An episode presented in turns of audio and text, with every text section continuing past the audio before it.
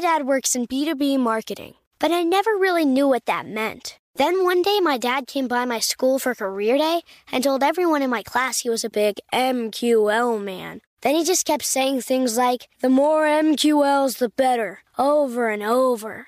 My friends still laugh at me to this day. I think it means marketing qualified lead. One thing's for sure, I'll be known as the MQL man's kid for the rest of my days. Why couldn't you just be a fireman or a lawyer? Why? You ruined my life, Dad. Not everyone gets B2B, but LinkedIn has the people who do. And with ads on LinkedIn, you'll be able to reach people based on job title, industry, likelihood to buy, and more. Start converting your B2B audience into high-quality leads today. We'll even give you a $100 credit on your next ad campaign. Go to linkedin.com/customer to claim your credit. That's linkedin.com/customer. Terms and conditions apply. LinkedIn, the place to be, to be. Let me run this by my lawyer is a really helpful phrase to have in your back pocket. LegalShield has been giving legal peace of mind for over 50 years. They connect you to a vetted law firm in your state for an affordable monthly fee. Want an experienced set of eyes on a contract's fine print, or you finally want to get that will done? LegalShield has a dedicated group of lawyers who have your back, no matter what the future brings. Sign up today at LegalShield.com/iHeart. PPLSI does not provide legal representation or advice. See a plan for complete terms.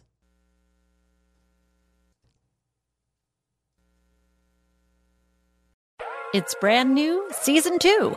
I'm Marissa Thalberg. And I'm Stephen Wolf-Bedetta. And we're excited to be back having bigger, bolder, and always real conversations. Straight from the C-suite front lines of marketing, media, and more. We have great friends joining from people you may know, like Wilmer Valderrama and Bobby Burke. And people you'll want to know. So grab a coffee or, hey, even an Aperol Spritz and come join us on America's #1 podcast network, iHeart. Listen to Brand New on the iHeart Radio app, Apple Podcasts, or wherever you get your podcasts. Hello and welcome back to the Mark Moss Show, where we are always talking about the decentralized revolution, breaking it down for you play by play so you can see exactly how the world is changing. But not just see how it's changing, but to understand it and make the right decisions to prepare yourself and your family for what's to come. If you haven't guessed it yet, this is actually Q, Mark's producer, and I'm filling in for Mark for this hour. I'll be the one breaking down some of the biggest news stories from around the world so you can be better prepared. If you missed yesterday's show with Mark, don't worry, we've got you covered. Be sure to subscribe to the podcast on the iHeartRadio app, Apple Podcasts, Spotify, or wherever you listen to podcasts. All our episodes are available there, so you don't have to miss a thing. Mark will be back tomorrow, so let's break down some of these stories today. I'll be discussing the latest news out of Eastern Europe and why food prices may be going up again very soon, as well as the U.S. presidential candidate who just last week announced plans to back T-bills with gold, silver, and Bitcoin. The G20 seems to be losing influence amongst its own members. And of course, China can't be bothered by anything a US politician has to say to them. But let's dive right into it now. The latest news out of Russia and Ukraine is that Russia has pulled out of the Black Sea Grain Deal. Now, you may be asking, why is this significant? What is the importance of this? And why should I care? Well, Ukraine, turns out, is actually the breadbasket of the world, and specifically Europe.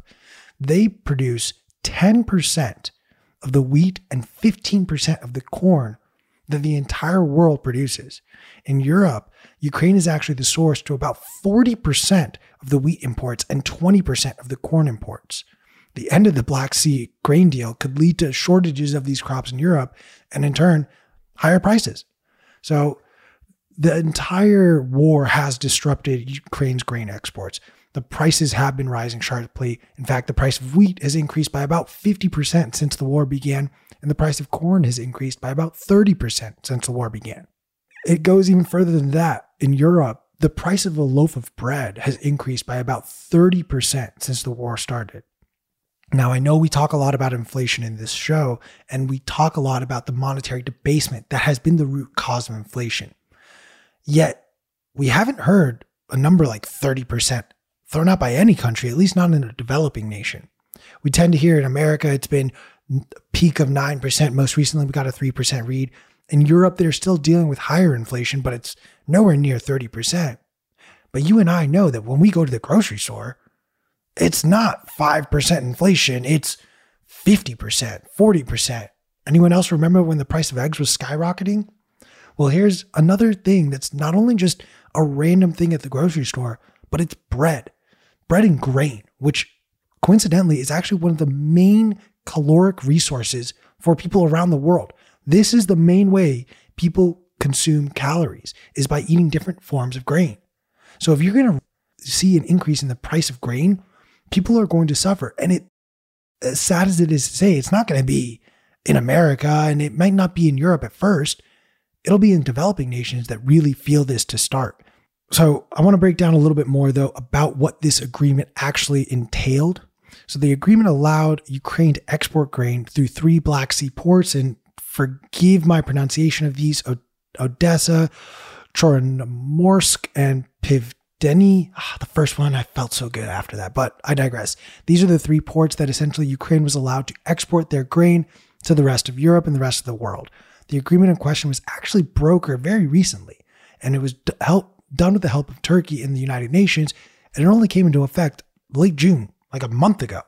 So this isn't something that has been in place from the beginning of the war. In fact, the results of grain prices increasing from the war led leaders to essentially say, hey, we need to create some agreement, at least for this, for the transport and export of grain, because everyone is suffering. So the agreement, as I mentioned, was designed to alleviate the global food crisis that had been caused by the war in Ukraine. The end of the Black Sea Grain Deal is likely to lead to even higher food prices. This could have a significant impact on food security in many parts of the world, especially developing countries. Now, I want to highlight that because, in the US, even in China, different European countries, they tend to have reserves. You hear it talked about a lot. Oh, the US is tapping into its oil reserves. They're selling their oil reserves in the market. We also have grain reserves. We have wheat reserves. We have these wheat reserves so that in the event of a global food shortage, hey, no panic. We have months, some countries like China have years worth of grain stored up in the event of something like this. Now, that's for more developed countries. Developing countries, unfortunately, don't have the infrastructure, are not able to plan ahead. And the best example of this that we actually saw last year was in Sri Lanka. And a lot of the issues in Sri Lanka were due in part because the IMF were instigating all of these crazy green energy. You have to do this, you have to do that. And of course, no one else in the IMF is listening to it, but they're forcing Sri Lanka to do it. And then as a result, they're not producing enough money, and they can't go out and buy the wheat that they need to import to feed their citizens. And then of course, if there's no bread in the grocery store, if there's no food to eat, people get really upset. What's that old saying? You're 3 meals away from a revolution. So this is not something insignificant. And I want to just share with you essentially what a Kremlin spokesman, Dmitry Peskov, told journalists. He essentially said, this has been halted until Russia's demands were met. Russia has essentially been feeling as though this is a little too one-sided, and essentially, Ukraine has been provoking Russia and attacking Russian civilian and military facilities in the Black Sea area, and said that the United Nations and Ukraine's Western allies have not addressed Russian demands. Russia has repeatedly accused Ukraine of violating the agreement by firing on Russian ships and civilian vessels in the Black Sea. Russia has also demanded that Ukraine demine waters around its ports, which Ukraine has refused to do so. The end of this agreement is likely to lead to higher global food prices and could worsen the global food crisis, meaning that families are going to have to spend more money just to put food on the table for their families. It's going to be really hard, especially if you're saving in fiat, especially if you're saving in currencies that are being inflated away on top of the fact that prices are increasing. We have a lot more to talk about, so be sure to stick around through the commercial break. We're going to be breaking down some news out of the rest of the world, so be sure to stick around. We'll be back after this.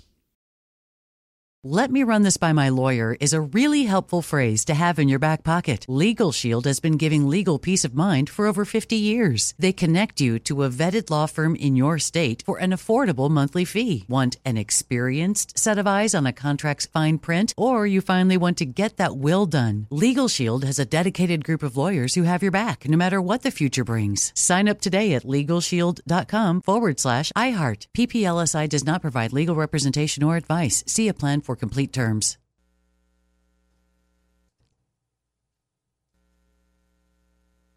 My dad works in B2B marketing, but I never really knew what that meant. Then one day my dad came by my school for career day and told everyone in my class he was a big MQL man. Then he just kept saying things like, the more MQLs the better, over and over. My friends still laugh at me to this day. I think it means marketing qualified lead. One thing's for sure, I'll be known as the MQL man's kid for the rest of my days. Why couldn't you just be a fireman or a lawyer? Why? You ruined my life, Dad. Not everyone gets B2B, but LinkedIn has the people who do. And with ads on LinkedIn, you'll be able to reach people based on job title, industry, likelihood to buy, and more. Start converting your B2B audience into high-quality leads today. We'll even give you a $100 credit on your next ad campaign. Go to linkedin.com/customer to claim your credit. That's linkedin.com/customer. Terms and conditions apply. LinkedIn, the place to be, to be. This podcast is sponsored by Ramp. Are you the decision maker in your company? Consider this. For the first time in decades, there's a better option for a corporate card and spend management platform. Meet Ramp, the only corporate card and spend management system designed to help you spend less money so you can make more. Most corporate credit cards offer points as incentives, but those points amount to less than their worth in real cash value. Ramp's business cards offer you cash back, real money in your pocket. Plus, you control who spends what with each vendor. And Ramp software collects and verifies receipts automatically, which means you'll stop wasteful spending and close your books in hours instead of days. Businesses that use Ramp add up to 5% to their bottom line the first year. If you're a decision maker, adding Ramp could be one of the best decisions you've ever made. And now get $250 when you join Ramp for free. Just go to ramp.com/easy. Ramp.com/easy. RAMP.com/easy. Cards issued by Sutton Bank and Celtic Bank, members of DIC. Terms and conditions apply. Hello, and welcome back to the Mark Moss Show, where we talk about the decentralized revolution. We're running through some of the latest breaking news stories from around the world. My name is Q, and I'm filling in for Mark for this hour. If you missed our last segment, be sure to check out the full episode available on every podcast platform. Just search for The Mark Moss Show. Now, we always like to look at the world through the lens of politics, finance, and technology. And one of my favorite topics to discuss is whenever these three intersect, and Bitcoin continues to find itself at this intersection. It seems as though Bitcoin's picking up a lot of steam in the political realm. There are three presidential candidates who are pro-Bitcoin. You have another one who is vehemently against CBDCs, so 4 total against CBDCs, which, by the way, breaking news as of today, FedNow has officially launched. This is the Federal Reserve's planned CBDC rollout. This is just now breaking, so we will see as it develops, and we'll have Mark reporting on this more next week. But for now, to be aware, but the big story for this week is actually RFK Jr. Now, RFK Jr. announced his plans to back the dollar with Bitcoin, but I'm going to read some of his quotes from his speech, and then we're going to dive into, is this realistic? Is this possible? And I'm going to pull up a historical example and show you what happened the last time someone tried to do this. So, RFK, my plan would be to start very, very small. Perhaps 1% of issued T-bills would be backed by hard currency, by gold, silver, platinum, or Bitcoin, Kennedy said. Backing dollars in the U.S. debt obligations with hard assets could help restore strength back to the dollar, rein in inflation, and usher in an era of American financial stability, peace, and prosperity. Now, I want to unpack that last part, specifically the ushering in the new era of American peace. Now, I want to share 2 more quotes from RFK Jr., and then I want to share a paragraph that provides some historical context of what exactly is going on. So, my uncle, President Kennedy, when he was in office, understood the importance of hard currency and the dangers of having pure fiat currency with no other option. He understood the relationship between fiat currency and war. Fiat currency was invented to fund wars. You can't just print money to fund wars and tax the public through the hidden tax of inflation. You actually have to go to the public and say, here's what this war is going to cost if you are on a sound money system. Now, I'm going to read a paragraph from my favorite book, The Bitcoin Standard by Safety Namus. For any other Bitcoiners out there, if you've read it, you may remember this passage in passing, but The paragraph I'm reading is in reference to World War I. With the simple suspension of gold redeemability, governments' war efforts were no longer limited to the money that they had in their own treasuries, but extended virtually to the entire wealth of the population. For as long as the government could print more money and have that money accepted by its citizens and foreigners, it could keep financing the war. Previously, under a monetary system where gold as money was in the hands of the people, government only had its own treasuries to sustain its war effort, along with any taxation or bond issues to finance the war. This made conflict limited and lay at the heart of the relatively long periods of peace experienced around the world before the 20th century. So this is alluding to the fact that, you know, these forever wars that we continue to find ourselves in pretty much since World War II, well, they're due directly to the fact that we don't have a sound money system. And the really scary part is most of these countries. It's not just Germany went off the gold standard. It was the UK went off the gold standard. It was France went off the gold standard. It was Italy. Every country involved essentially said, hey, I don't want to be the one to say, hey, I'm out of money. I'm backing out of this war. It was like a giant game of chicken. So what happens though on the other side of the war? Well, all of these countries, including Germany, which we know what happens post-World War I to their currency, but also the UK. They all decide we're going to go back to the gold standard. But you have just printed more money and put more money in circulation and then are trying to repeg it, saying, hey, it's worth the same as it was before we printed 10 times more fiat currency that now is in circulation. And as I mentioned, like, the Weimar Republic is famous for their hyperinflation. I will never forget being told the stories of you had to go with a wheelbarrow full of cash, hard cash, to buy a gallon of milk. That's a scary proposition, to say the least. But the idea that we will just return to a gold standard, I think it's a little naive. The thing that I do like about RFK Jr.'s plan is it's not a, I'm just going to jam this down, we're going to do it, all the dollars. No, in fact, it's going to be just T-bills, and it's going to be a small amount of, let's see if this works. Well, let me tell you something. It might work, and it might not. But the idea that this is something that we want to propose, this is something we want to explore, that's where the value is, at least right now, at least today.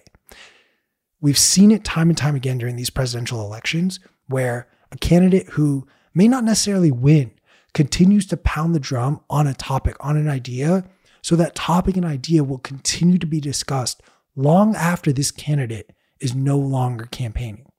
Now, whatever side of the aisle you sit on is irrelevant. Whether you agree with RFK Jr.'s stance or not is irrelevant. I think it's important to recognize that a lot of the financial decisions that we find ourselves in are a direct result of the fact that we just have this excessive money printing and just pouring money everywhere whenever the powers that be decide, oh, we should go do this, so we're just going to fund it accordingly.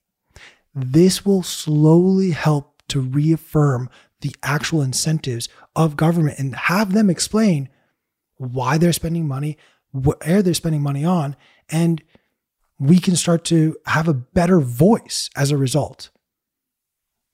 Time will tell, to say the least, but another thing, again, it would be a disservice to not highlight and discuss this. Kennedy also announced that his administration will exempt the conversion of Bitcoin to the US dollar from capital gains taxes, i.e., if you sell your Bitcoin for a gain, you will not be taxed on that gain. This is as close to becoming legal tender in the country as you can be, with the exception of you're not going to be able to go to the grocery store to buy stuff with Bitcoin, but theoretically you'll be able to sell your Bitcoin and take that money and immediately use it towards purchasing your groceries without having to worry about the tax implications of doing so. Look, the largest country in the world that has done this, El Salvador, has seen a dramatic rise in tourism, has seen an increase in GDP, has also seen an increase in investments and companies either being formed in El Salvador or deciding, hey, we want to offer our product or service in El Salvador as well. So look, this is all really exciting stuff. I think a lot of Bitcoiners are euphoric over this, that a candidate is coming out there and saying these things. I will caveat all of this. All of this. If you are familiar with me, my beliefs, and what I say when it comes to the political realm, I'll keep it short and simple. I'll believe it when I see it. And I've been following RFK Jr. very closely. He talks about Bitcoin when he has that audience. But when he's not talking to a Bitcoin audience, he doesn't talk about Bitcoin. Now, he's catering to his audience. He's catering to get votes. It just begs the question of, can this plan be implemented and will he follow through? Time will tell, and we will see what other candidates' responses are as a result of this. We have a lot more to talk about, so be sure to stick around through the commercial break. We're going to be breaking down some news out of the rest of the world, so be sure to stick around. We'll be back after this. "Let me just run this by my lawyer" is a really helpful phrase to have in your back pocket.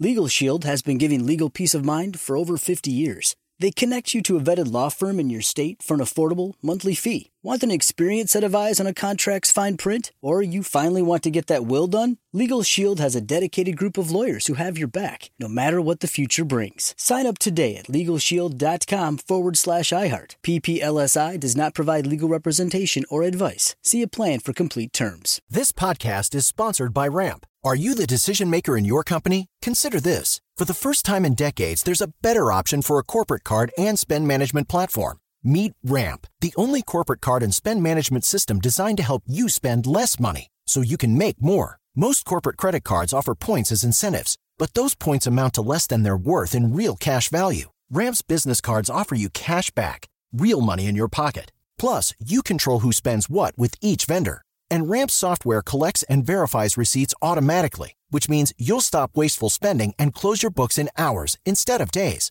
Businesses that use Ramp add up to 5% to their bottom line the first year. If you're a decision maker, adding Ramp could be one of the best decisions you've ever made. And now get $250 when you join Ramp for free. Just go to ramp.com/easy. Ramp.com/easy. RAMP.com/easy. Cards issued by Sutton Bank and Celtic Bank, members of DIC. Terms and conditions apply. I'm Hannah Storm, and my podcast, NBA DNA with Hannah Storm, digs deep into the history of professional basketball, along with my own as one of the first female sportscasters. Now let's get you up to speed on what else happened around the NBA today. We talked to all sorts of people I interacted with, from Dr. J to Charles Barkley, and recap iconic moments. Yes, he's got it. Here he comes. Ray rocked the baby to sleep and slam dunk. As well as some of the wild stories behind the scenes. We were like, what? What are we in for? The scoreboard crashes before we even tip a game off.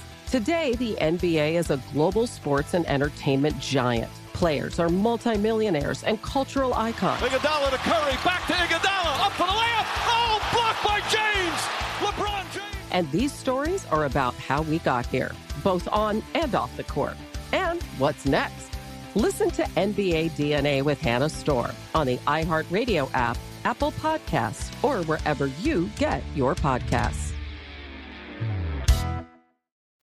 Hello, and welcome back to the Mark Moss Show, where we talk about the decentralized revolution, running through some of the latest breaking news stories from around the world. My name is Q, and I'm filling in for Mark this week. If you missed our last segment, be sure to check out the full episode available on every podcast platform. Just search for The Mark Moss Show. Now, we like to look at the world through the lens of politics, finance, and technology. For this segment, I'm going to focus on two of those, the intersection of politics and finance. And we're going to go back to the global stage and discuss the waning influence of the G20. Now, we got to understand first how the G20 even sort of came to be. And it was founded in 1999 by the finance ministers and central bank governors of 19 countries. So a bunch of central bankers decided to get together and essentially said that we're going to, discuss economic and financial issues and make sure that, the world is going in the right direction. In fact, one of the sort of check marks, positive things about the G20 during the time that I was researching this was that they are credited with helping stabilize the global financial system during the 2008 financial crisis. But this is a group of central bankers, and I think most of us have come to realize that it was the central bankers who caused the 2008 financial crisis. So you're telling me these guys solved the problem they created? Or in other words, they did the bare minimum. That's the selling point here. You did one thing right. The other really interesting point, and I can't help but laugh every time I even think about it. They meet once a year, all right? That's it. It's not like a quarterly, once a year to discuss economic and financial issues. This year, however, you had a significant number of countries either opt out, they didn't send a single finance minister, or they sent someone junior who doesn't have the authority to make decisions on behalf of their country. So you essentially had a bunch of countries in the G20 show up to their annual meeting and just phone it in, on top of the fact that, by the way, the countries that didn't show up, the UK and Germany. So it wasn't as though it was like some random offshoot. It wasn't a country in Africa or a smaller country in Asia. No, it was UK, one of the global leaders of the financial system, and Germany, another global leader, both essentially saying like, hey, we got too many problems to deal with at home. And that's the priority right now. And then on top of that, the country that sent in junior members, Argentina, Brazil, France, Mexico, also dealing with a lot of domestic issues right now. They also just essentially said, hey, like, we can't, whatever you guys want to do, we can't deal with that. We got bigger issues. We got bigger fish to fry at home. And that's going to be the priority. Now, the G20, while being credited with, oh, they saved us in the 2008 financial crisis, which again, central bankers were fundamental in causing the 2008 financial crisis. So, yay, thank you so much for fixing the problem you started. They've also been criticized for a lack of transparency and accountability. Oh, there's that word, accountability. You know, the thing where if you mess something up, you're supposed to own it, fix it, and learn from your mistakes so you don't make that mistake again. None of that here, right? Absolutely none of that for a bunch of politicians. The group has also been accused of being dominated by the interests of the G7 countries. Now, that is really important. And that is really important. Why? Well, we talked about this a few weeks ago now, but the GDP of the G7 countries for the first time ever has actually crossed below the GDP of the BRICS countries. And, you know, there's been a lot of speculation on this show and pretty much any news program that's been discussing this, that does this spell the end for the G7? Does this spell the end for the US dollar? You have the BRICS countries that actually are getting together next week. On the docket over there, they're discussing a possible new global currency that's going to be backed by gold. There is a significant power shift that is happening in the world, and it's happening very quietly and very subtly. And I say subtly because it's not as though the G20 countries didn't meet. It's not as though nothing got solved by them. It is worth noting, last month, they helped Zambia strike a deal to restructure $6.3 billion in debt owed to governments abroad. Could you imagine if the US had only $6.3 billion of debt that they owed? Oh man. No, we have 30 some odd trillion dollars of debt that we owe. So needless to say, the US has been, and much of the G7 countries, have been using this almost as a platform to instill monetary policies that benefit them. But we're at a point now where people are realizing they don't need to listen to the US. The B in BRICS stands for Brazil, and Brazil is a part of the G20. And Brazil was also one of the countries that only sent a junior member to the G20 summit. I'll be really interested to see who Brazil sends to BRICS, because that right there will seal the deal. If Brazil ends up sending their senior finance minister, if they send over significant people within their government who have the authority to make decisions, I read that loud and clear. We don't really care what the G20 has to say, but we will listen and hear to what the BRICS countries have to say. And that is, again, we continue to talk about the waning influence of America and the waning influence of sort of these elite powers that while we in the developed countries continue to hear stories out of Great Britain, out of France, of course, our domestic issues, the rest of the world just doesn't care what we have to say.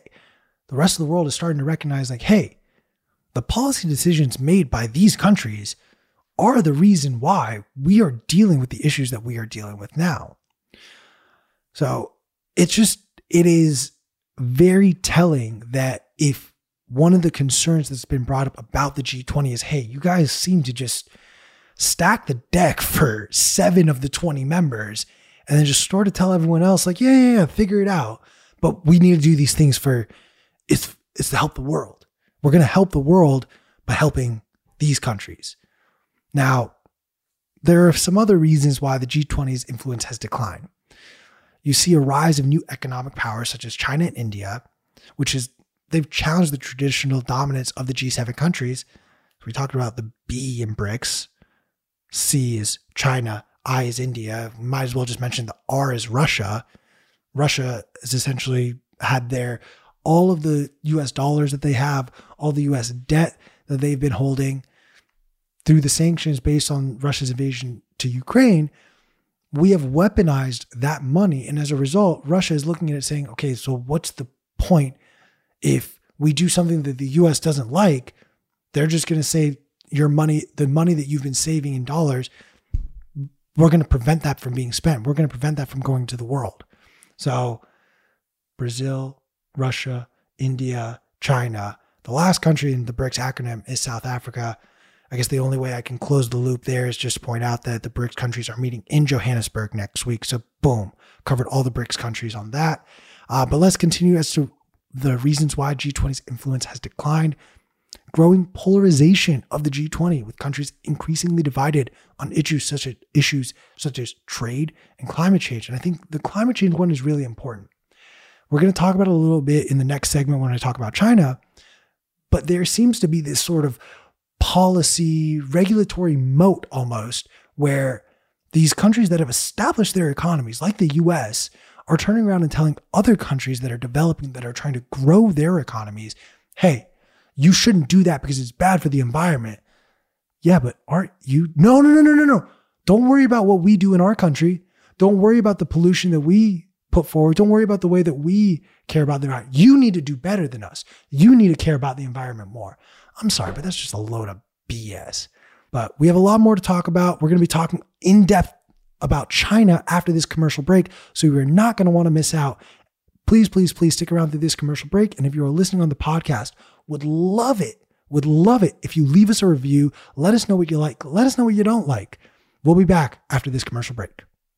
"Let me run this by my lawyer" is a really helpful phrase to have in your back pocket. LegalShield has been giving legal peace of mind for over 50 years. They connect you to a vetted law firm in your state for an affordable monthly fee. Want an experienced set of eyes on a contract's fine print, or you finally want to get that will done? LegalShield has a dedicated group of lawyers who have your back, no matter what the future brings. Sign up today at LegalShield.com/iHeart. PPLSI does not provide legal representation or advice. See a plan for complete terms.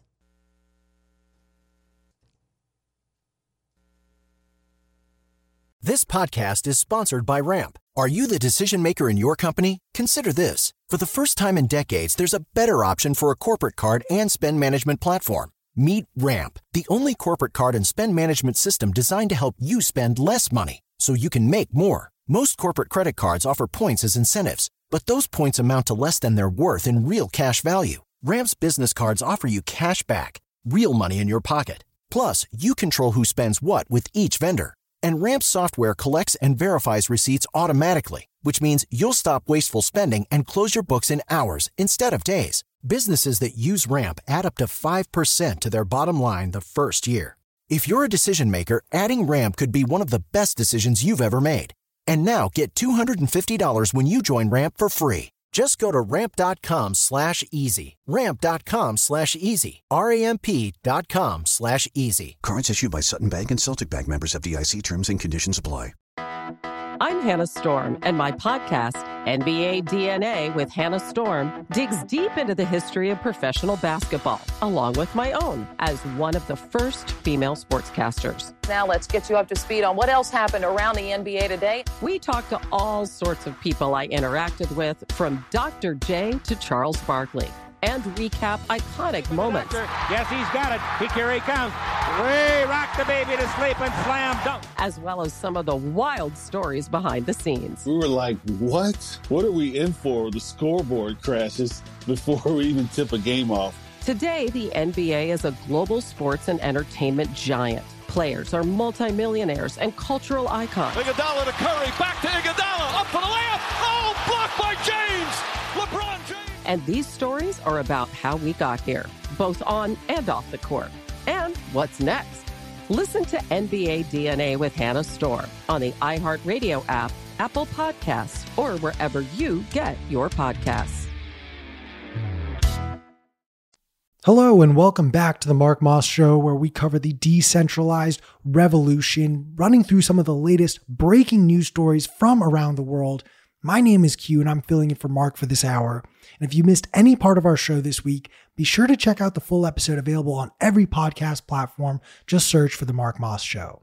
Now, we always like to look at the world through the lens of politics, finance, and technology. And we've been talking a lot about China and the recent chips war going on. And I'll let Mark dive into that deeper with his guest tomorrow. But I want to look at the ongoing conflict with China through a different lens. And I really want to highlight just how fragmented our relationship with them has become. So a couple of weeks ago, Janet Yellen made a trip to China. Now, the timing of the trip was a little strange, or not a coincidence, as I like to say. Her trip comes just days after China announced export controls on gallium and germanium. These are two key inputs into semiconductors. Essentially, you need this to make the semiconductors. And this restriction from China was a response to the U.S. restriction on what type of semiconductors can be sent to China. So there seems to be a growing amount of tension, but despite that, Janet Yellen insisted the U.S. has no interest in decoupling. Meanwhile, we're onshoring a bunch of factories and we're bringing over essentially our work back on American soil. Sure. Now, it is important to note that based on a former CIA expert on China, Dennis Wilder, the Chinese leaders actually see Secretary Yellen as one of the most pragmatic and less political senior officials in the Biden administration. Okay, I guess it's a really low bar. Worth highlighting, though, that Xi Jinping continues to not meet with Joe Biden. I know that that's a conversation that the two governments are having. At least the U.S. is trying to push for that meeting. China couldn't be bothered, to say the least. But what's really interesting is what the Chinese media is saying about this meeting. And, you know, one state-owned media outlet, Xinhua News Agency, described the conversations that Yellen had with the senior Chinese officials as constructive. And another one, the Global Times, quoted Premier Li Qiang as telling Janet Yellen that China-U.S. ties can see rainbows after a round of wind and rain. Okay. So that means China sees our current relationship as that akin to being in the middle of a storm. Okay. That's not an ideal place to be with someone where you're asking them for a whole lot. Then you got to understand what it is we're asking them. Well, Janet Yellen went over there on a climate crusade, but she wasn't the only one. We'll get to that in a second. Yellen met with climate finance leaders and suggested China support efforts like the Green Climate Fund and the Climate Investment Funds to address the effects of climate change on developing countries. She was going there to essentially highlight the fact that, hey, between the US and China, we produce about 40% of these greenhouse gases. So if we were to make significant changes to our policies, we could theoretically really have a substantial impact on at least this aspect of greenhouse gases going out into the world. But Janet Yellen wasn't the only one. Remember John Kerry? Well, he also found himself in China, and he went to discuss climate change. Oh boy, John. Well, turns out that China didn't really care. In fact, Senior leader Li Shangfu, the senior climate advisor with the environmental group Greenpeace in Beijing, was quoted saying, "Further engagements should help unlock more ambition in reducing coal consumption, cutting methane emissions, and beating a path towards a stronger outcome at COP28, a climate summit that's going to be in Dubai later this year." I want to unpack this quote, though, because what this person is saying is that they're not saying, hey, we're going to use less energy. No, we're just going to move off of coal. What they're not saying is, hey, we're going to, whatever energy we would have been using through coal consumption, we're going to use that energy, but we're going to find a different way. And then cutting methane emissions. Look, I and Mark have talked a lot about this, but there is clear evidence showing you how Bitcoin mining is actually taking these flared methane gases and essentially opening the door for reducing emissions, finding stranded energy, and then creating hard sound money as a result.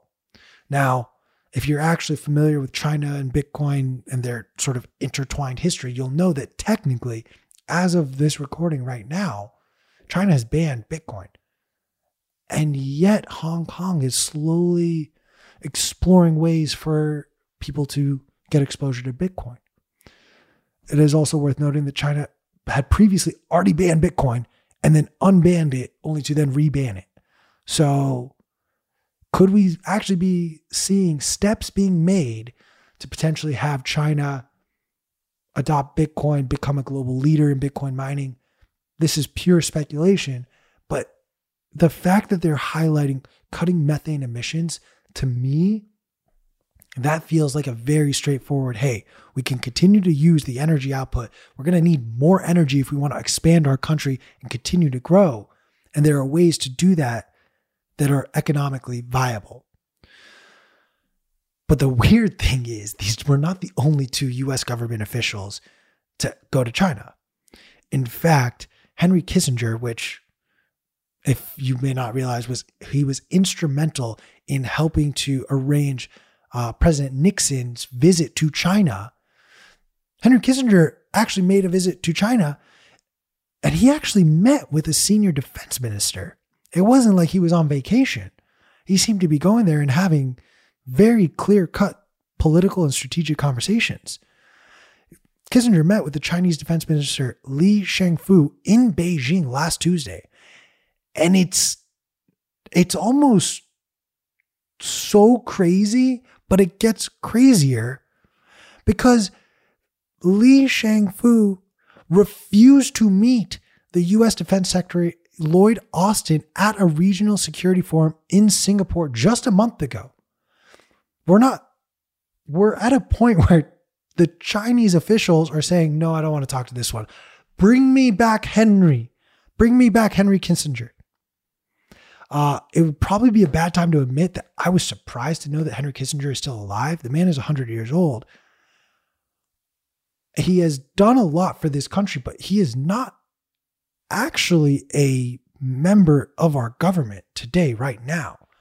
But the fact that other countries do not view our current leaders who will not meet with Joe Biden, who will not meet with the current defense minister or defense secretary, but will meet with former ones, is very telling about what place the U.S. has.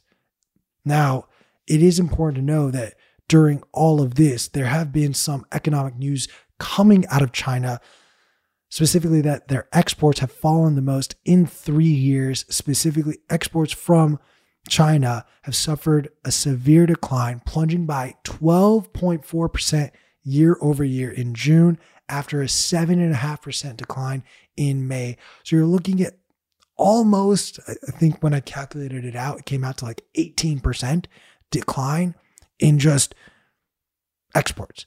And then not to mention the fact that imports are also experiencing a sharper contraction than expected, declining by 6.8%, surpassing the predicted 4% decline. So China's exports to the U.S. saw the sharpest decline amongst its top trading partners, down almost 24%. We've been running through some of the latest breaking news from this week. You're listening to The Mark Moss Show. If you've missed any of today's show. Don't worry, we have got you covered. Just head on over to your favorite podcasting platform and search for The Mark Moss Show.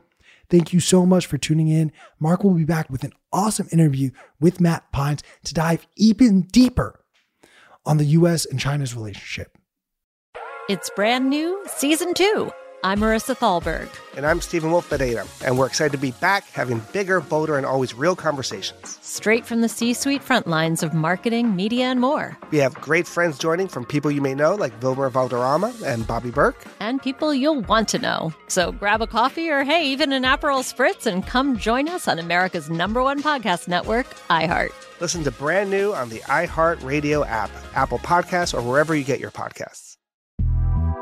The Big Take from Bloomberg News brings you what's shaping the world's economies with the smartest and best-informed business reporters around the world. We cover the stories behind what's moving money and markets and help you understand what's happening, what it means, and why it matters every afternoon. I'm Sarah Holder. I'm Saleha Mohsen. And I'm David Gura. Listen to The Big Take on the iHeartRadio app, Apple Podcasts, or wherever you get your podcasts. I'm Hannah Storm, and my new podcast, NBA DNA with Hannah Storm, chronicles my 6 decades in professional basketball, from growing up in the sport to becoming one of sports TV's first female broadcasters. Join me as I dig deep into the game's history, unearth some wild stories, and talk to my friends from the world of basketball, from Dr. J to Charles Barkley. It's been a wild ride, and now I get to take you with me. Listen to NBA DNA with Hannah Storm on the iHeartRadio app, Apple Podcasts, or wherever you get your podcasts.